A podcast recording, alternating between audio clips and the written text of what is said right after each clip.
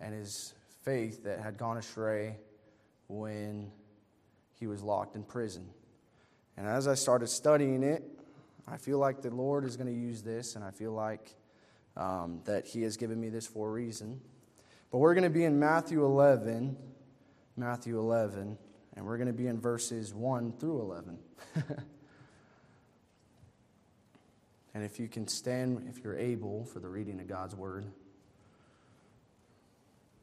So it says, And it came to pass, when Jesus had made an end of commanding his twelve disciples, he departed thence to teach and to preach in their cities. Now, when John had heard in the prison the works of Christ, he sent two of his disciples, referring to John's disciples, not God's, and said unto him, Art thou he that should come, or do we look for another? And that's John the Baptist saying that. And Jesus answered and said unto him, Go and shew John again those things which you do hear and see. The blind receive their sight, and the lame walk. The lepers are cleansed, and the deaf hear. The dead are raised up, and the poor have the gospel preached to them. And blessed is he whosoever shall not be offended in me. And as they departed, so the disciples of John departed, Jesus began to say unto the multitudes concerning John, What went ye out into the wilderness to see? A reed shaken with the wind. But what went ye out for to see? A man clothed in soft raiment. Behold, they that wear soft clothing are in kings' houses. But what went ye out for to see? A prophet? Yea, I say unto you, and more than a prophet. For this is he of whom it is written Behold, I send my messengers before thy face, which shall prepare the way before thee. And lastly, in verse 11, we see, Verily I say unto you, among them that are born of women, there hath not risen a greater than John the Baptist. And notwithstanding, he that is least in the kingdom of heaven is greater than he. Dear Lord God, we come to you, and I just pray, Father, that you would help your word to be um, proclaimed, and Father, that I wouldn't be speaking, but that you would be speaking through me. Father, God, I pray that um, you know the hearts, you know what everyone needs tonight, God, because every child of yours needs a nurturing, nurturing and um, God of just your word and, and communication from you, God. And I just pray that, um, God, that I to be talking to them, that God, they don't need me, they need you. I pray that you would calm my nerves, God, and that you would have the Holy Spirit in this room. And we love you, and we pray this on your precious name. Amen. You may be seated.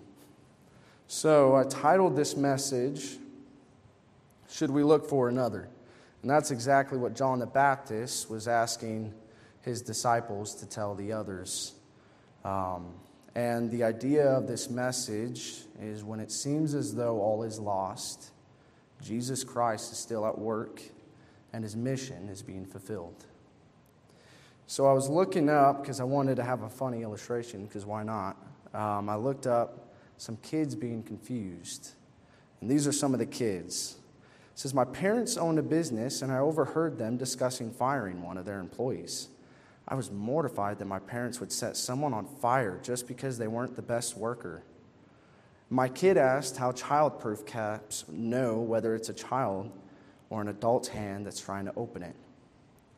When I was a kid, I bawled my eyes out watching my parents' wedding video because they didn't invite me to their wedding.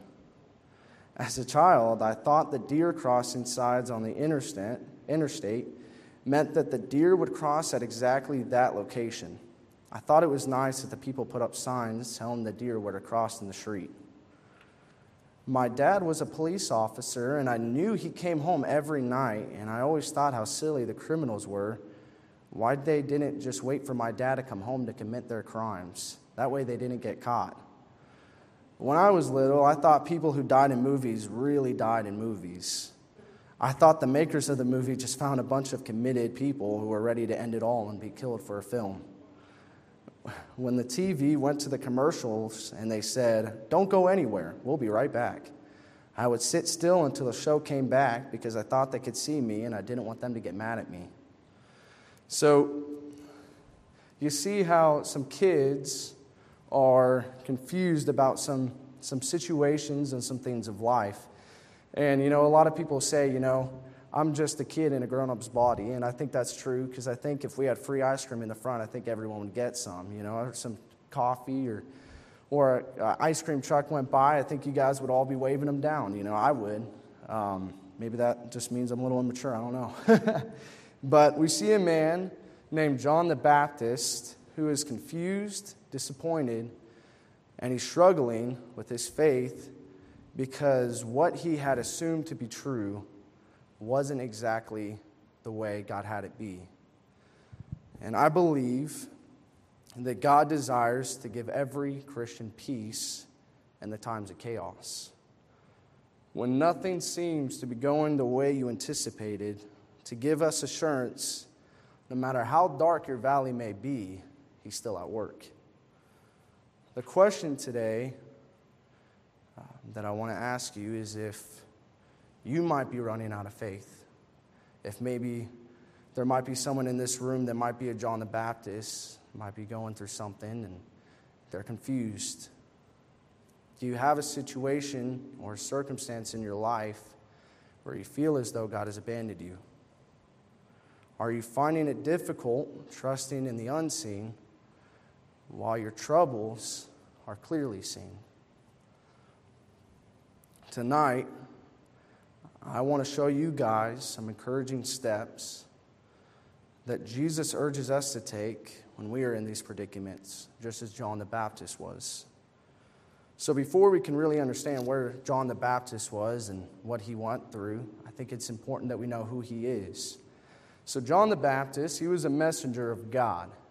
He lived in the wilderness and he ate locusts and honey. And locust was like grasshopper, so those are like those like YouTube videos of those people that you see just put the bug in their mouth and you're like, how in the world did they do that? I mean, that's what John the Baptist was.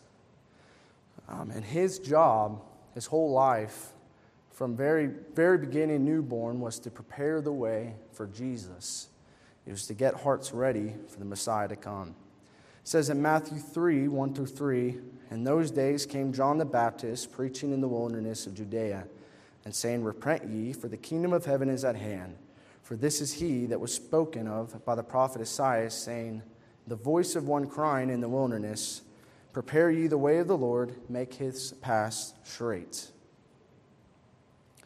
So, when John the Baptist was getting older, he started to preach and to baptize other people. And this made others around them. Uh, you know how some people just can follow the crowd, they can get in their own mind and trying to resolve an issue or something that they're trying to see at. Um, so these people, they saw him doing these, uh, these baptisms and preaching with the Holy Spirit, and they began to believe that he was the Messiah himself. And that's where you get, um, when he was in jail, his disciples went to Jesus. So, people, even though John told them clearly, Look, I'm not the Messiah. They still wanted to follow him. There's not too much in Scripture that tells us why. Um, it could be that Jesus just didn't call them and they called them to be followers of John instead. It could just be that they didn't have enough faith. Um, but whatever the case may be, John knew who Jesus was. It says in John 1 27, He it is who's coming after me is preferred before me, whose shoes latchet, I am not worthy to unloose. So we see that his calling from God, but and then we see that he saw the power of God. See, one day he was baptizing and he was by the sea, and Jesus came up to him and said, Hey, I need to be baptized.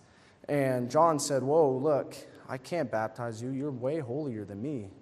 Well, it says in Matthew 3 13 through 17. I know there's a lot of different verses in different books, but I just want you guys to get familiar. You don't have to turn there. It says, Then cometh Jesus from Galilee to Jordan unto John to be baptized of him. But John forbade him, saying, I need, I have need to be baptized of thee, and comest thou to me? And Jesus answering said unto him, Suffer it to be so now, for thus it becometh us to fulfill all righteousness.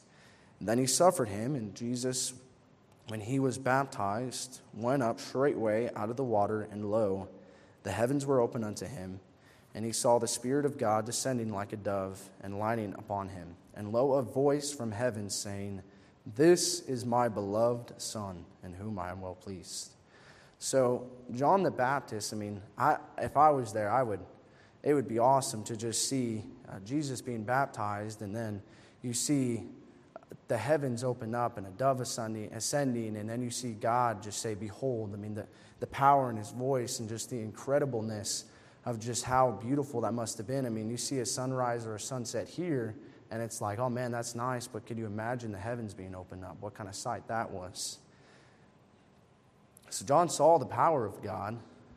But what's interesting, and while I was looking it up, he never performed a single miracle in his life. So he was someone who paved the way, but yet he himself, it's little to no recordings of him ever doing a miracle. So before Jesus came, not only did John the Baptist not do any miracle, but for almost 800 years, there had been dead silence, no miracles by any prophets in Israel. So this was a time when there was a lot of silence, and there was a lot of people, kind of like the world that, and the situation that we're in right now, where we walk outside and, you know, God, they can't see the miracles 100% of God, so they believe in a lie. But John the Baptist was staying strong in it all. And before John was even born, he knew when Jesus was near. It says in Luke 141, and it came to pass that when Elizabeth heard the salutation of Mary, the babe leaped in her womb, and Elizabeth was filled with the Holy Ghost. So, John the Baptist, as we said before, was paving the way for others for Christ and his kingdom to come. He had surrendered his, his entire life to God. You can tell that by some of the scriptures of how, like, he was in the wilderness for much of his life. You know, God says in the Bible, Jesus, when he's talking about following him, it's hard. You don't have a place to stay. Your, your head is on a rock of pillows. Um, and he was in the wilderness, but he sacrificed it for God. And just like Pastor was saying the other day about Daniel, Meshach, Shadrach, and Abednego, one other sat, he stood. So you see this man, he's, he's, a, he's an awesome prophet, and he hasn't had any miracles, but yet his faith is being strong, while others are sitting down and just doing their own thing. Um, but we also see that when um, later down the road, he baptizes Jesus, and Jesus starts beginning his miracles, and you know John's still doing his thing, preaching what God commanded him to do. And there is a king named Herod, and Herod wanted to marry someone who was not okay to marry. And John was not telling him, hey, you know, she's not the prettiest to look upon. She's not, she doesn't have a good personality. Stuff that maybe the culture today might say. John the Baptist was saying you can't do it because it wasn't lawful. And King, the King Herod, he got really mad. And it says in the Bible that he wanted to put him to death, but he didn't because the people, some of them believed him to be a prophet. So you can imagine him in jail being in some pretty rough conditions. It says in Matthew 14, 3, and this is him going to jail, for Herod had laid hold on John and bound him and put him in prison for Herodias' sake, his brother Philip's wife. So it was an un- unlawful marriage of two people. For John said unto him, It is not lawful for thee to have her. So this made this king wrath, livid. So he got really mad and he sends John the Baptist into jail. And I was looking it up historically in the culture. He was in about 1 AD. So the Roman Empire and the the jail cells in the jail back then was very unpleasant and it was not the best conditions at all. And it was funny, well, it's not funny, but it, it's crazy. Uh, a lot of the Christians back in the day would actually get some of the worst punishments and some of the worst decisions and sentences on them because it was up to the ruler or the king to decide the judgment or the penalty or the, the, the problem. So you can imagine someone who's being so wroth that his punishment was almost death, but he feared the people. I mean, what kind of, what kind of conditions John was in? You kind of think about um, just the worst of it all. And not only that, but they were also the brutalists for the poorest in the land. So, a lot of the times, the wealthiest citizens, even though they would commit an actual crime, they would just get put on house arrest where they couldn't leave their, their place or where they were staying. Uh, but for the poor, I mean, they were completely dependent on Rome. So they really put a lot of uh, boundaries and, and hurt in their life. Uh, these places were dark and they were lonely. Some, some prisons were even thrown in subterranean pits, nearly devoid of all light, which makes modern day prisons and jailhouses today look like a, a lottery ticket or something that they would absolutely love to go. So we see one who is called by God to preach and to tell others about him stuck in jail. He was in that holding cell, it said online, for about 12 to 18 months in terrible condition. Um, I mean, it was a difficult time for John. I mean, you think about it, this, this man was living his entire life devoted to prepare the way for Jesus and to preach about Jesus. And right when Jesus comes into the scene, he gets locked up. Doesn't see any of his miracles. So he's in a holding cell when he was praying and, and trying to reach others to him. And he can't even see Jesus when others can. So it was a moment of confusion for John the Baptist. You know, it, it's not as bad at all. But this morning, my, uh, my girlfriend, Carly, so she bought me a $5 Starbucks gift card. Super excited about it because I love coffee. And I was like, she texted me, she's like, You're going to do great today. And just wanted to make sure and give you a good start. She's the best.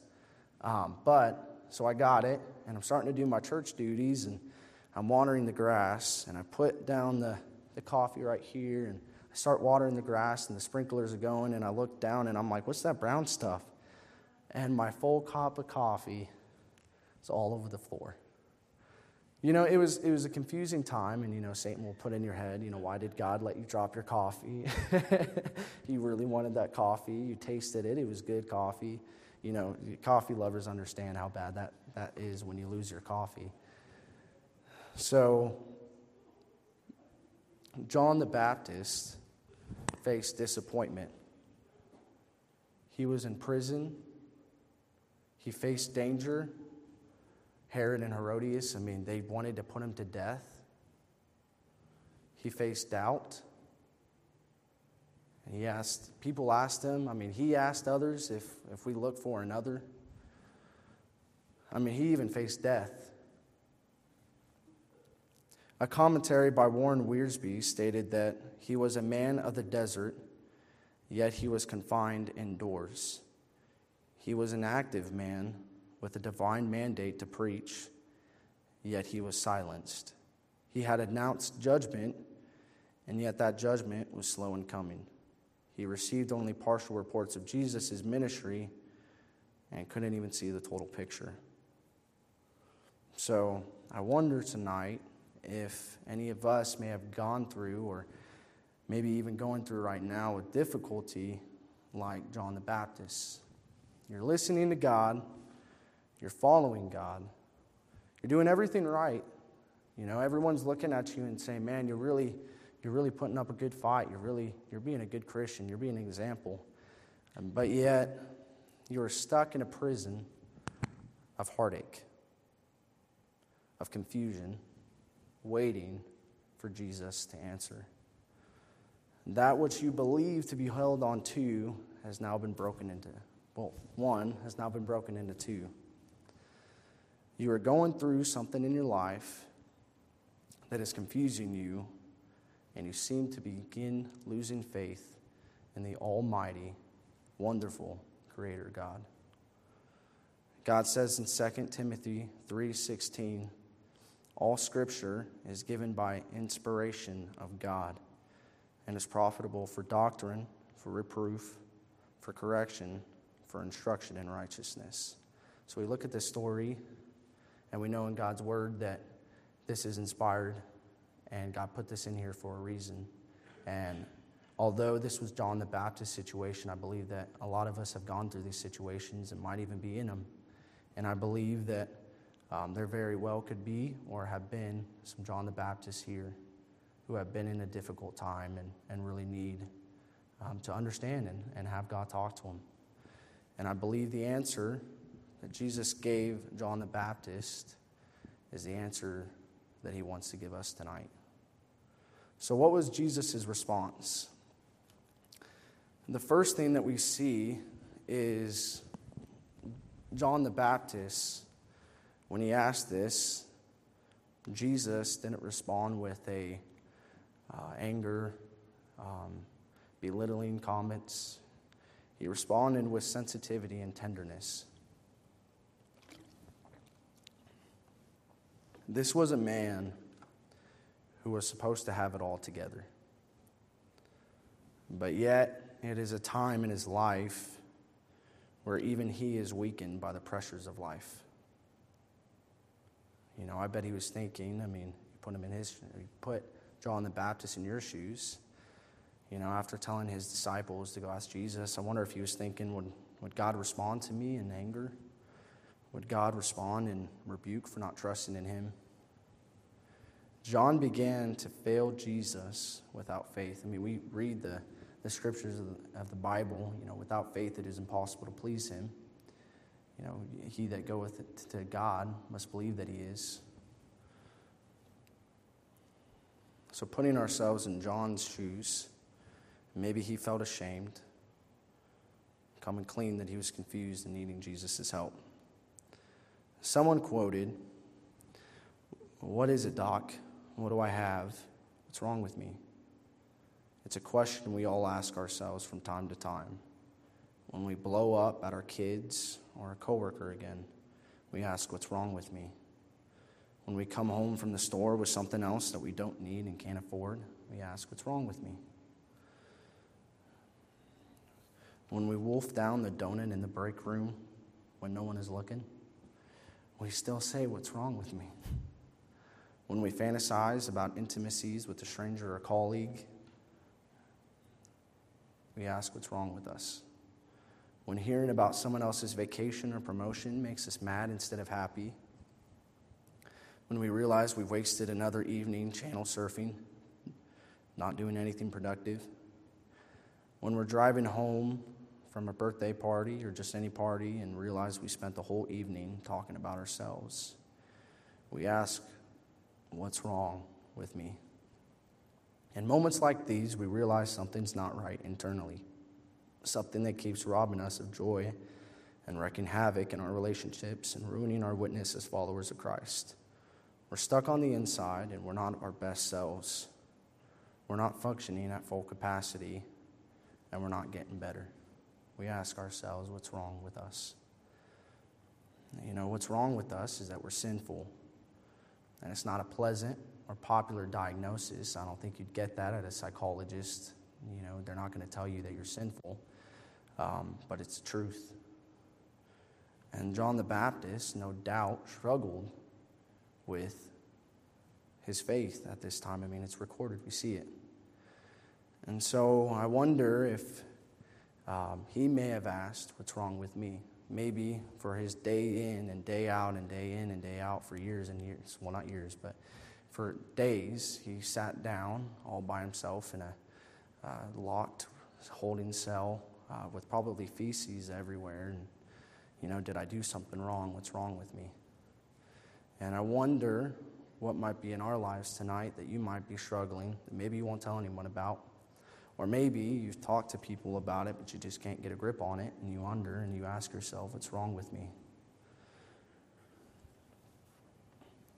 And what's funny, and I say that rhetorically and joke, that failure can have a tendency to make you almost feel unusable to God.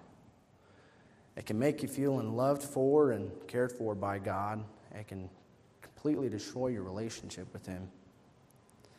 So I was watching um, this this uh, story. It's a it, I don't it's not real, of course, but it, it had a good illustration. So there's two doors. There's one on the right, And this is the sin um, that he was struggling with. So if you can just put whatever sin that you maybe struggle with the most on the right. And then there's a door on the left, and that is God. This man wakes up. You know, he might already be uh, down. He already might be in a perfect time to fall into temptation or, or troubles or heartache. And he opens the sin and he stays in there for a little bit. And he walks out. And the guilt and the heartache and the pain that you feel when you do something like that, God convicts his children. He walks over to the door of God and he knocks on it. And he hears God say, Come on in. So he wakes up again and you know, goes throughout his life and whatever another situation comes and he goes to the right door instead, opens it up, pulls back, realizes that he sinned against, and he feels even worse about it. This time he walks over to the door a little bit more ashamed, more head down, more, more troubles, knocks on the door. God says, Come in. Time and time and time, he walks through the same door, has the same sin, has the same struggles, and walks over here, knocks on the door, and God says, Come in. One day, he walks over to the door and he, he does what his sin always does, and what every man and woman have a tendency. We have a failed flesh. And he walks back, and this time he hears a noise from the side of someone saying that God doesn't care, that it's completely useless. You've gone too far in your sin. He doesn't love you. You're useless. And that discouraged him, so instead of going to the door, he walked and did his own thing. And that made him feel even more low. And instead of clinging to God, he clinged on more to his sin. And he walked over here. And then for years and years of his life, his life is being defined and his foundation is being brought to pieces because he's going to the wrong source. And so, one day, you know, a lot of the times, you know, Satan likes to tell this to all of us. And when we're in that kind of predicament, a lot of the times God's the one that has to talk to you. And you are no longer wanting to talk to him because you feel too ashamed. So he walks over and he's walking, he's doing his own thing. And I mean, you can just tell this guy's not content. And he hears a voice coming from the door that says, Come on in. And he walks over and he says, Are you sure? Are you serious? Because all this time he was believing a lie. He walks in and God tells him he loves him and that he wants to help him. And you know, failures and sin in our life can make you have the tendency, like I said, to make you feel unusable. We look at the story of the prodigal son. So his father was saving him a whole bunch of loot and a whole bunch of goodies for when he gets older uh, for him to provide for his family, for him to live a good life. So, one morning, um, you know, they probably worked hard. They were farmers, and, you know, God wants you to work, and they were a family that loved God, so they had their morals correct. So he woke up and he says, I don't want to do this anymore. And he grabs his, his bag of can to change and he says, I'm out of here. And his brother looks at him and goes, What are you doing? You know, the dad is like, Are you sure you want to do this, son? And he leaves, he walks out, and, you know, it says in the Bible that he, you know, if you have money, you're probably going to have a lot of friends. Um, because the love of money is the root of all evil. And, you know, I, I, my flesh would definitely want to be friends with Bill Gates. You know, that's just, it's just what our flesh wants to do. Um, but he goes out and he's living his best life, or what he seems to until he's in the miry and the clay and he realizes that he's gone way too far. But what he says, he doesn't say that, oh, he'll forgive me. He'll, he'll give me a place where, right where I was. It says in Luke 15, 17, 20, it says, And when he came to himself, when he thought about what he, where he was, he said, How many hired servants of my father have bread enough and to spare, and I perish with hunger? I will arise and go to my father, and will say unto them, Father, I have sinned against heaven and before thee, and am no more worthy to be called thy son. Make me as one of thy hired servants. And he arose and came to his father. But when he was yet a great way off, his father saw him and had compassion and ran and fell on his neck and kissed him. So this man was in deep miry the clay, and he said, You know what? Those servants that get treated real bad have it better than me. I'm going to go back and I'm just going to ask if I can be one of his slaves. If I could be that person that picks up the poop and that does all the work that no one wants to do. And maybe I'll just have some food. But his father went to him with open arms. And Satan will take your failures and sin and convince you that you are no longer wanted or needed by God. And as the tendency that would cause you to look back at your life and not experience the joy and the peace and almost like wasted years. I had one pastor um, tell me, he was telling the whole, the whole like chapel uh, for our school. He said, you know, when you're, when you're driving, if you can picture the rear of your mirror in your car being sin. He said, while you're driving straight, he said, if you keep looking at that rearview mirror and you keep looking at all your failures, you'll never be able to go in the, in the direction that God wants you to do. But you got Satan who's keep telling you, look at the rearview mirror. Look at all you've done.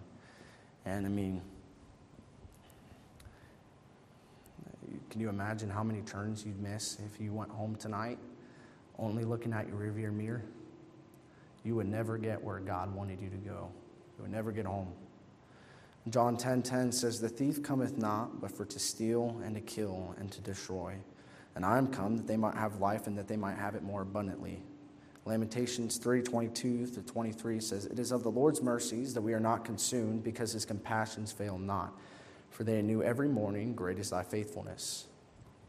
The Lord also, in Psalms 9, 9, 10, it says, The Lord also will be a refuge for the oppressed, a refuge in times of trouble and they that know thy name will put their trust in thee. For thou, Lord, hast not forsaken them that seek thee. And so many times, we either never seek God because of regret or feeling ashamed. And that right there will make us even further away from Him.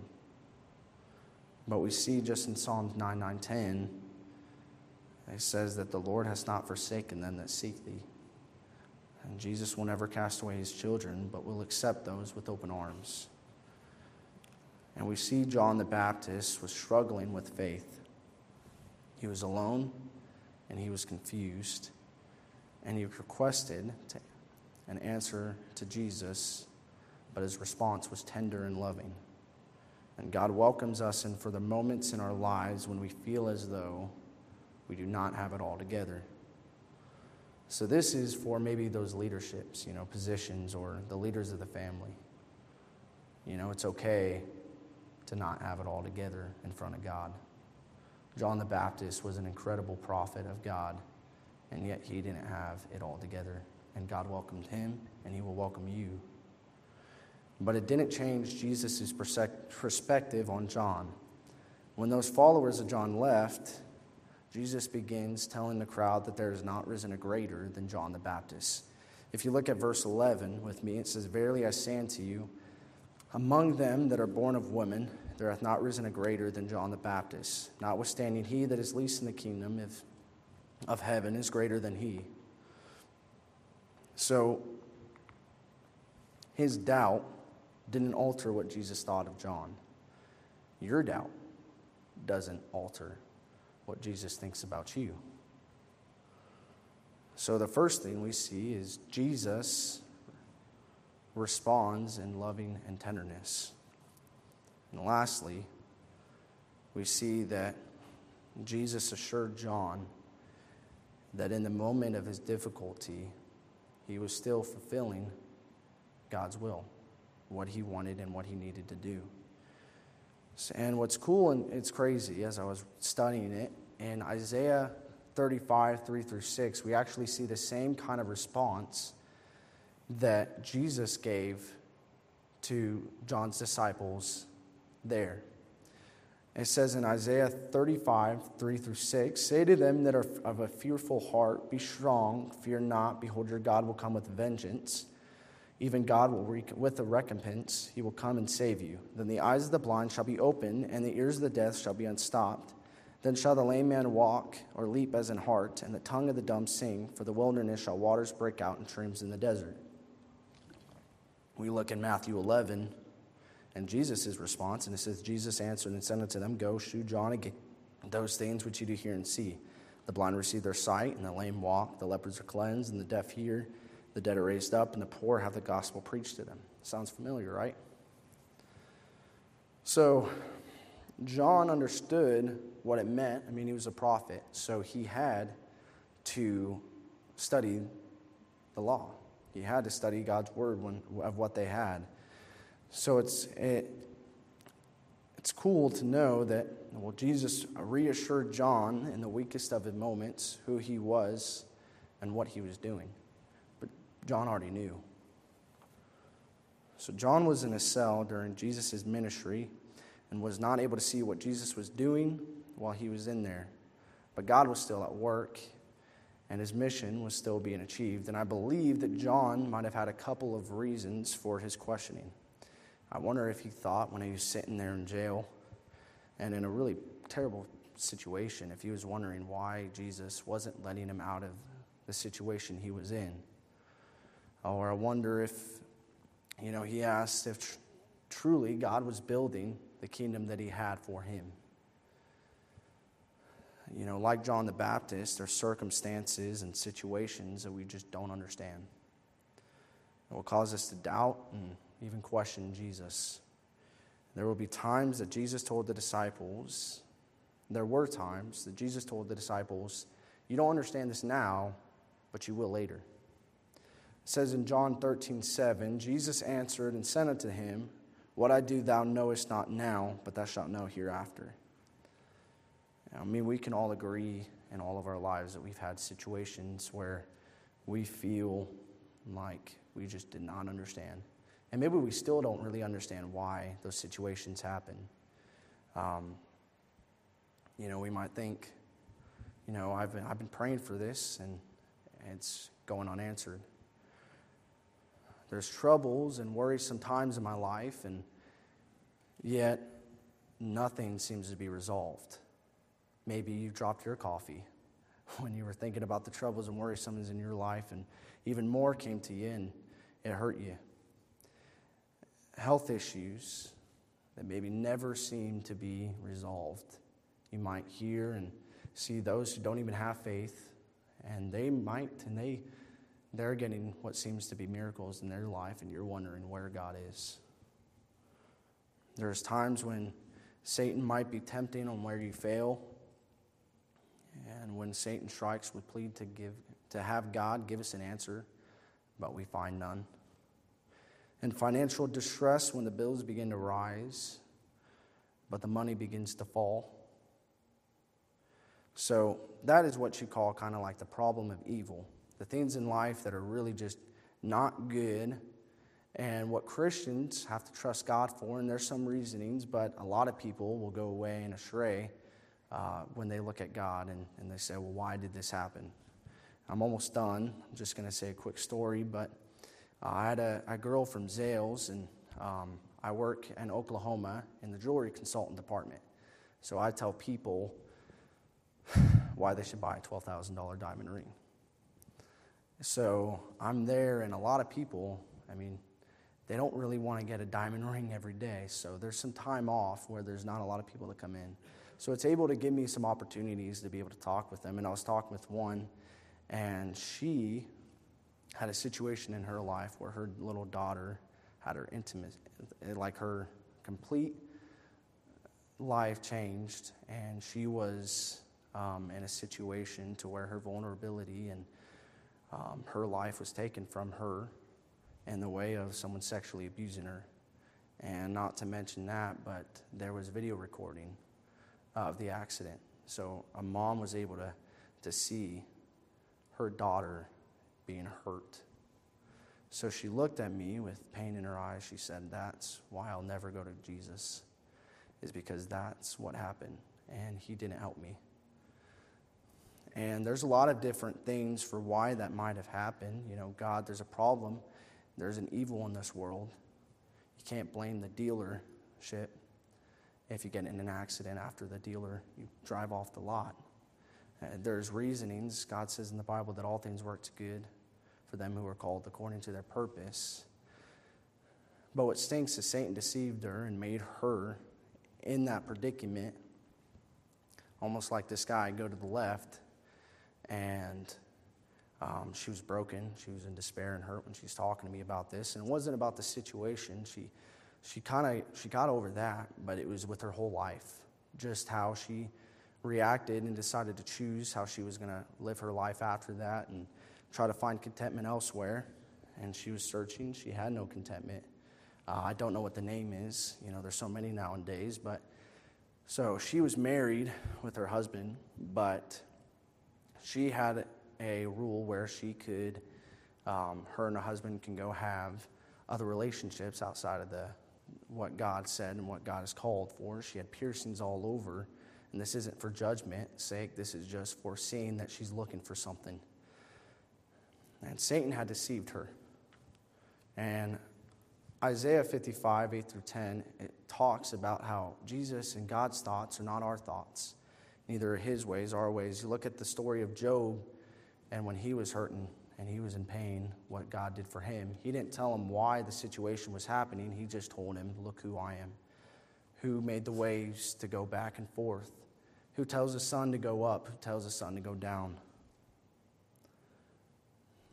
I am not entirely sure what might be going on in your life, what you may be questioning, what you are struggling with. If your faith has been depleted to the max, if it's making you almost feel like John the Baptist and questioning, is Jesus really the Messiah? Is what I'm believing in, what I'm having faith in, really what it is? Whatever the case may be, I believe with all my heart that God wants to tell you today that even when we fall short, He is there with open arms. In the times of uncertainty and despair, Jesus is still on the throne and at work. And He's at work in your life, and He's at work for making that kingdom so we can enjoy for all of eternity. This life is just a flashing little glimpse. And if we don't understand some of the things, we know we still have a holy God that loves us, that cares, and has done everything for, for good and purpose.